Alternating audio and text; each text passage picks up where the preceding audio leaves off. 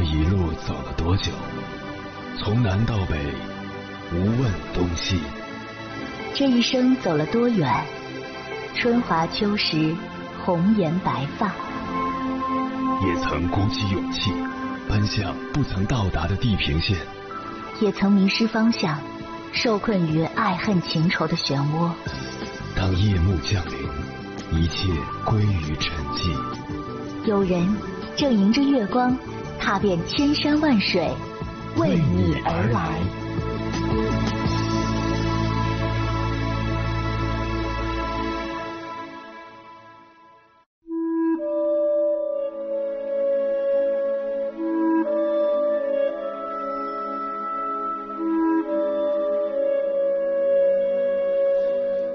前段时间看了一部印度儿童教育题材的电影《地球上的星星》，主人公伊桑是一个充满了奇思妙想的八岁小男孩，他活泼好动，喜欢观察世界，世界对于他来说就是一个充满了惊奇和快乐的万花筒。然而，在家长和老师的眼中，他却是一个问题学生。文法老师说，伊桑上课不专心，老看窗外，让他翻书朗读，他就只会傻站着。数学老师说：“三乘以九他都不会，考试时不知道在干嘛，一大半试卷都空着。”体育老师说：“他连踏步都踏不到点子上，影响整个队伍。”直到美术老师尼克的出现，改变了这一切。他用乐观的情绪感染着每一个学生。他注意到了伊桑在课堂上的麻木，并很快找出了伊桑的症结所在——阅读障碍症。随后，尼克老师直接坐车来到了伊桑的家里，结果他发现了伊桑异乎寻常的绘画才能。影片中有一幕让我很有感触，尼克老师向伊桑的父亲讲了一个所罗门群岛人砍树的故事。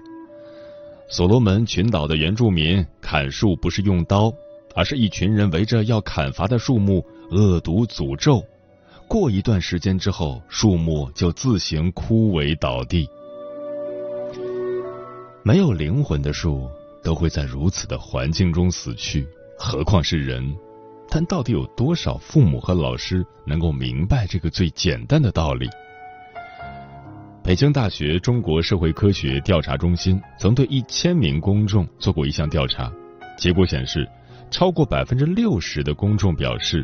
我国的孩子没有外国的孩子有个性，多数人认为我国的孩子感觉都是一个老师教育出来的，共性很多。确实，我们经常用统一的标准去衡量孩子，比如孩子要听话，只有听话的孩子才是好孩子。我们不需要孩子有自己的想法、主见和答案，他要做的就是对大人的教育绝对服从。在家认真写作业，上各种课外班，乖巧不调皮；在学校认真听课，团结同学，不给老师惹麻烦。一切的标新立异、特立独行都是大逆不道。如果你没有按照父母规划的路走，你未来一定是没有出息的。而心理学家武志红却说，听话是一场代代相传的骗局。我们将好孩子定义为听话的孩子，不容许他有一点偏差，就会看不到每个孩子都是与众不同的，看不到他的实际需求和真实想法。举个例子，少年成名的蒋方舟，从小就是大众眼里的天才少女，在赞美与荣誉中长大，但她却说自己害怕跟别人产生冲突与矛盾。无论是在生活中，还是在职场上，甚至在爱情里，他都始终扮演着讨好他人的角色，不敢表达自己真实的情感。这些乖巧听话的小孩，长大后却丢失了自我，不知道自己究竟想要什么，过得很痛苦。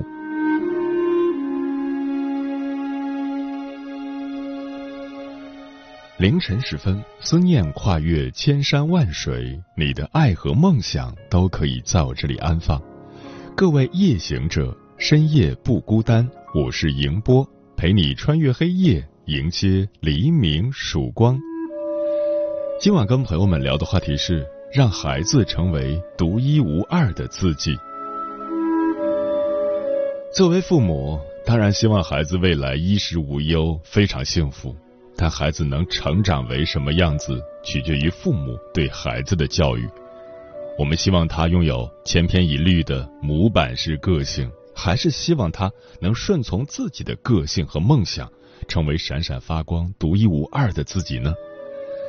成长没有统一的标准答案，到底什么是幸福，是由孩子自己决定的。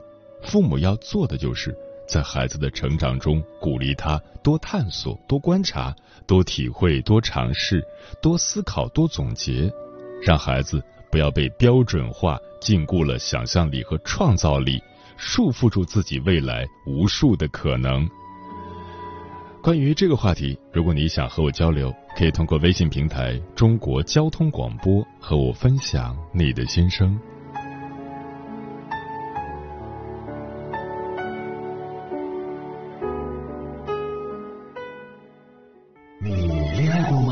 结婚算了，俺都有孙子了。呃，一直都单身啊。爱过，你有梦想吗？我希望多拉点生意，给孩子攒点钱。年轻的时候想当个舞蹈家。当然有啊，不过我只想给自己打工。我一直想开个花店。你走过千山万水吗？跑了二十多年车，哪儿没去过呀？我也是个旅游达人，山山水水都看过。还没走过，不过呢，我想以后是不是能够环游世界？追星算吗？从一个城市跑到另一个城市，那你呢？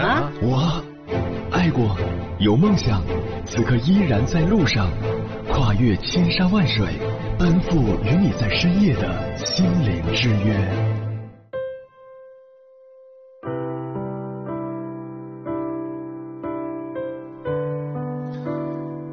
最近还看了两条新闻，让我对教育有了不一样的想法。第一条新闻。北大校花回老家卖臭豆腐。北大毕业的彭高畅从小才艺双全，不仅擅长舞蹈、钢琴、主持，成绩还一直名列前茅。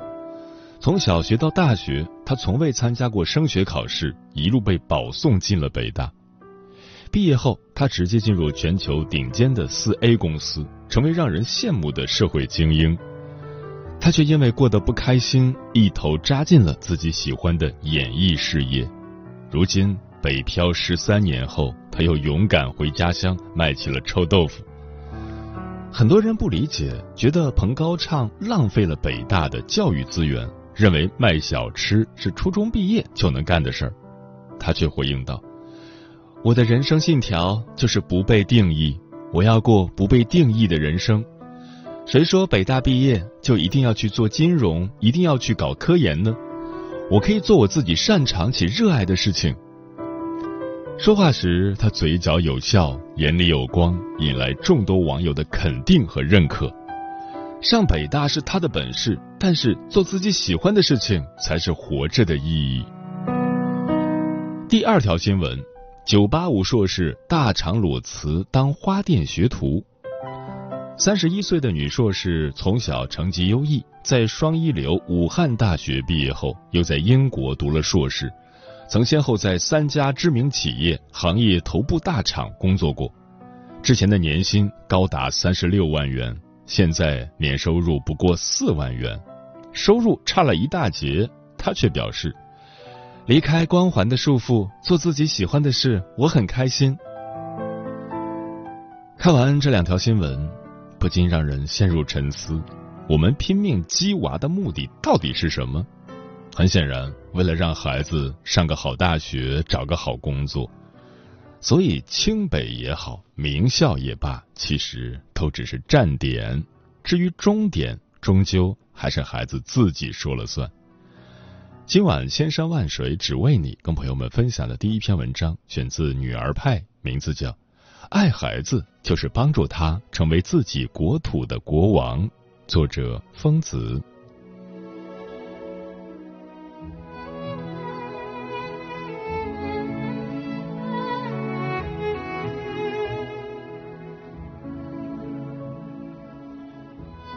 最近这段时间，我和女儿因为学绘画的事陷入了僵持。当时班主任和我反映女儿学习不在状态，成绩接连下滑。我想着和女儿好好谈谈，结果刚推门进去，就看见她慌乱的把一个本子塞进了抽屉。我怒不可遏，拉开抽屉，翻开本子，果然她又在偷偷画画。班主任和我说过，女儿现在的成绩只要保持稳定，可以考个不错的二本，再加把劲冲刺一本也是没问题的。可女儿却只喜欢动漫，一心想参加美术艺考。我苦口婆心跟女儿讲道理，上数据，摆事实，告诉她这个行业就业率有多低，挣钱有多难，但她就是不听劝。不仅课余时间都拿来画画，上课也偷偷画，作业时间也画。我一气之下便把女儿的绘画本给撕了，结果女儿直接摆烂，不肯上学了。她说：“不能学自己喜欢的专业。”读再好的大学也是受罪，我拿他没办法，只好发帖求助，结果却被狠狠打脸。网友骂道：“你把孩子的人生都毁了，孩子还活什么？你有没有想过，你现在可以逼他一时，但拦不住他一生。他可能上了大学后退学去学画画，也可能工作后辞职去学画画。无论哪一种，都是你让他的人生路变得更加艰难。”瞬间醍醐灌顶。《追风筝的人》一书中也说：“孩子不是图画练习册，你不能光顾着涂上自己喜欢的色彩。大人以过来人的经验强行插足孩子的人生，只会让孩子受伤。”不禁想起流浪大师沈巍，他名牌大学毕业，在上海审计局工作。是许多父母眼里孩子成功的模样，他却舍弃所有，穿着一身破烂流浪街头。小时候的他喜欢画画、历史、文学，父亲却十分反感，坚决不同意他有这样的爱好，便当着他的面把书撕了，逼他把心思放在学习上。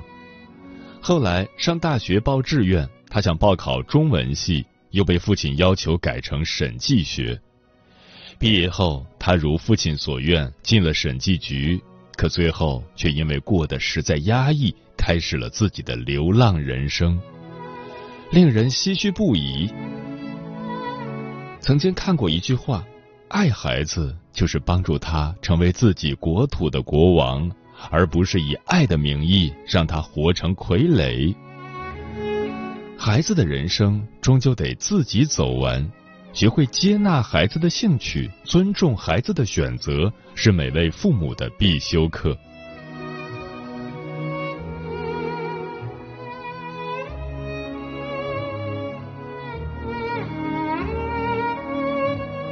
纪录片《了不起的妈妈》里有一位妈妈叫李琦，她和丈夫都是海归精英，儿子小帅却是个学渣。教育内卷的大环境下，她却没有选择鸡娃。他始终秉持着这样的教育观念：每个孩子生下来就有他的使命，他有他自己的一条道。父母要做的是规避短板，最大限度帮助孩子发挥长处。所以，当他发现儿子学习不好，财商却很高，在编程、剪辑方面也颇有天赋时，就一直尽可能的给儿子提供支持。被允许做自己的儿子，小小年纪就成了学校里的商业小能手，创办了自己的出版社，还是一个 B 站的 UP 主。导演张同道曾说：“每个孩子的天性各不相同，他们应该有不同的成才方式和成长经历。教育不是工厂铸件，没有一个通用的标准生产模式。”比起培养一个流水线上的小小做题家，我们更需要培养一个心中有爱、眼里有光的孩子，守护他们的天性，允许他们成为独一无二的自己。就像朴树的父母，他们都是北京大学的教授，却没有强制朴树考名校、走学术科研的道路，而是允许他大学退学搞音乐，因为他们认清。朴树不是他们的继承者，朴树只能成为朴树。在他们无条件的支持和信任下，朴树坚定的走在音乐道路上，取得了不凡的成绩。作家庆山有段话说得很好：人需要按照自己的天性走，变成自己真正的样子，就像种子一样，按照内在的节奏和秩序发芽生长。好父母一定是园丁，不控制，不改造。只提供孩子生长的土壤，欣赏他本来的样子，让他以自己的方式发芽、成长、绽放。只有被接纳、被信任、被尊重，孩子才能发挥出自己的天赋，活出自己的精彩。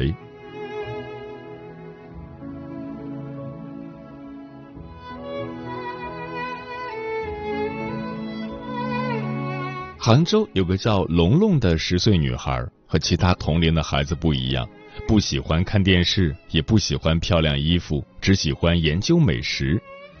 当别的同学忙着刷题、上培训班、立志要考大学时，他却很认真的跟妈妈说，他想上职高，以后学烘焙专业。从小，只要家里有人下厨，龙龙就会跑过去掺一脚，和面团、剁肉馅、包饺子。妈妈一开始以为他只是三分钟热度，没想到他是真的喜欢。夏天厨房四十度的温度，大人烧个饭都受不了，他却能在厨房里泡十几个小时。中餐、西餐、烘焙、茶饮，他统统手到擒来。每年家里有人过生日，生日蛋糕都是龙龙做的。放假的日子，等大家起床时，龙龙已经备好了红豆粥、面包、烤鸡翅。对此，妈妈发自内心的感叹道：“我不羡慕别人家的孩子期末成绩单上的全优，因为他除了成绩不是全优，其他都是全优。”有网友劝妈妈要先顾着孩子的学业，但妈妈知道女儿的心之所向。不仅没有给他报补习班，还给他买了十几本美食书。妈妈说：“我觉得理想不分高低，不分大小，只要是热爱的、可以坚持的，并且发展成持之以恒的事业，那么在悠悠岁月中一定会是幸福的、快乐的。”是啊，唯有热爱可抵岁月漫长。每个人要走的路都是不一样的。但无论走哪一条路，快乐和幸福都是我们共同的目标。曾以六百六十分的好成绩考入北京大学的周浩，就曾因为不喜欢所学专业，一度深陷消极、郁闷甚至绝望。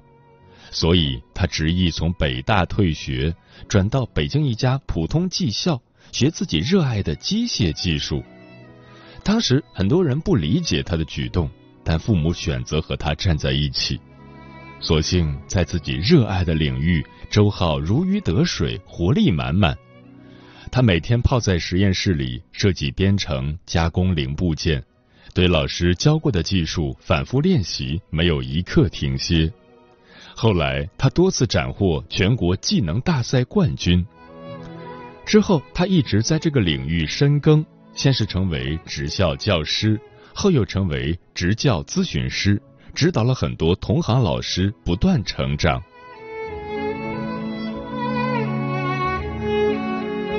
复旦大学一位教授说过：“我们毕生的任务就是做一个优秀的普通人，热爱世界，热爱万物，热爱众生，然后踏踏实实的去寻找到一件自己内心喜欢又有时代价值的事情来做。”教育的成功，从来不是把孩子培养成世俗定义下的优秀。看见孩子的热爱，让他按照自己喜欢的方式而活，也是一种美满。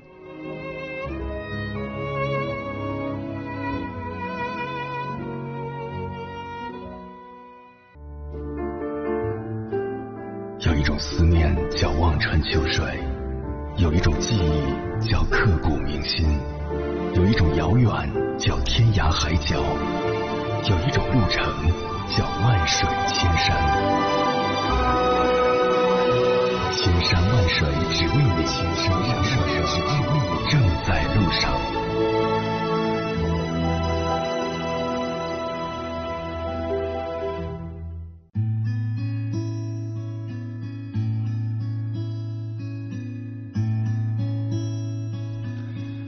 感谢此刻依然守候在电波那头的你，我是迎波。今晚跟朋友们聊的话题是让孩子成为独一无二的自己，对此你怎么看？微信平台中国交通广播，期待各位的互动。书童说，教育家肯·罗宾逊认为，好学生一定具备三个特性：多样化、活力以及个性化。每个孩子都是独一无二的，他们有着不同的个性特点、兴趣爱好。我们不应该让他们成为乖顺的兔子，而是拥有獠牙的猛虎。刘先生说，有的孩子活泼好动，喜欢结交朋友；有的孩子内向安静，喜欢独处；有的孩子喜欢数理化；有的孩子喜欢诗词歌赋、人文历史；有的孩子能歌善舞，善于展示；有的孩子低调内敛。每个孩子的天性都是不同的，父母要做的不是打压和改变。而是顺应孩子的天性，帮助他将自己的优势充分展现出来，成为更好的自己。漂浮的云说：“每个孩子都有自己的个性，但每个孩子又被要求讲文明、懂礼貌、好好学习、天天向上。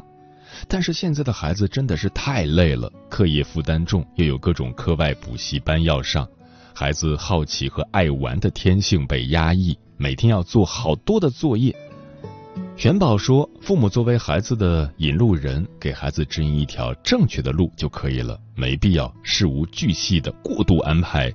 过度安排会让孩子成为社会的废人，早早被社会所淘汰。”一凡宝宝说：“每个人都是独一无二的个体，孩子也不例外。在孩子的成长过程中，父母只要给孩子灌输正确的大方向就可以了，后面的路怎么走要看孩子自己。”有些家长就因为大事小事干涉孩子太多了，让部分孩子长成了巨婴。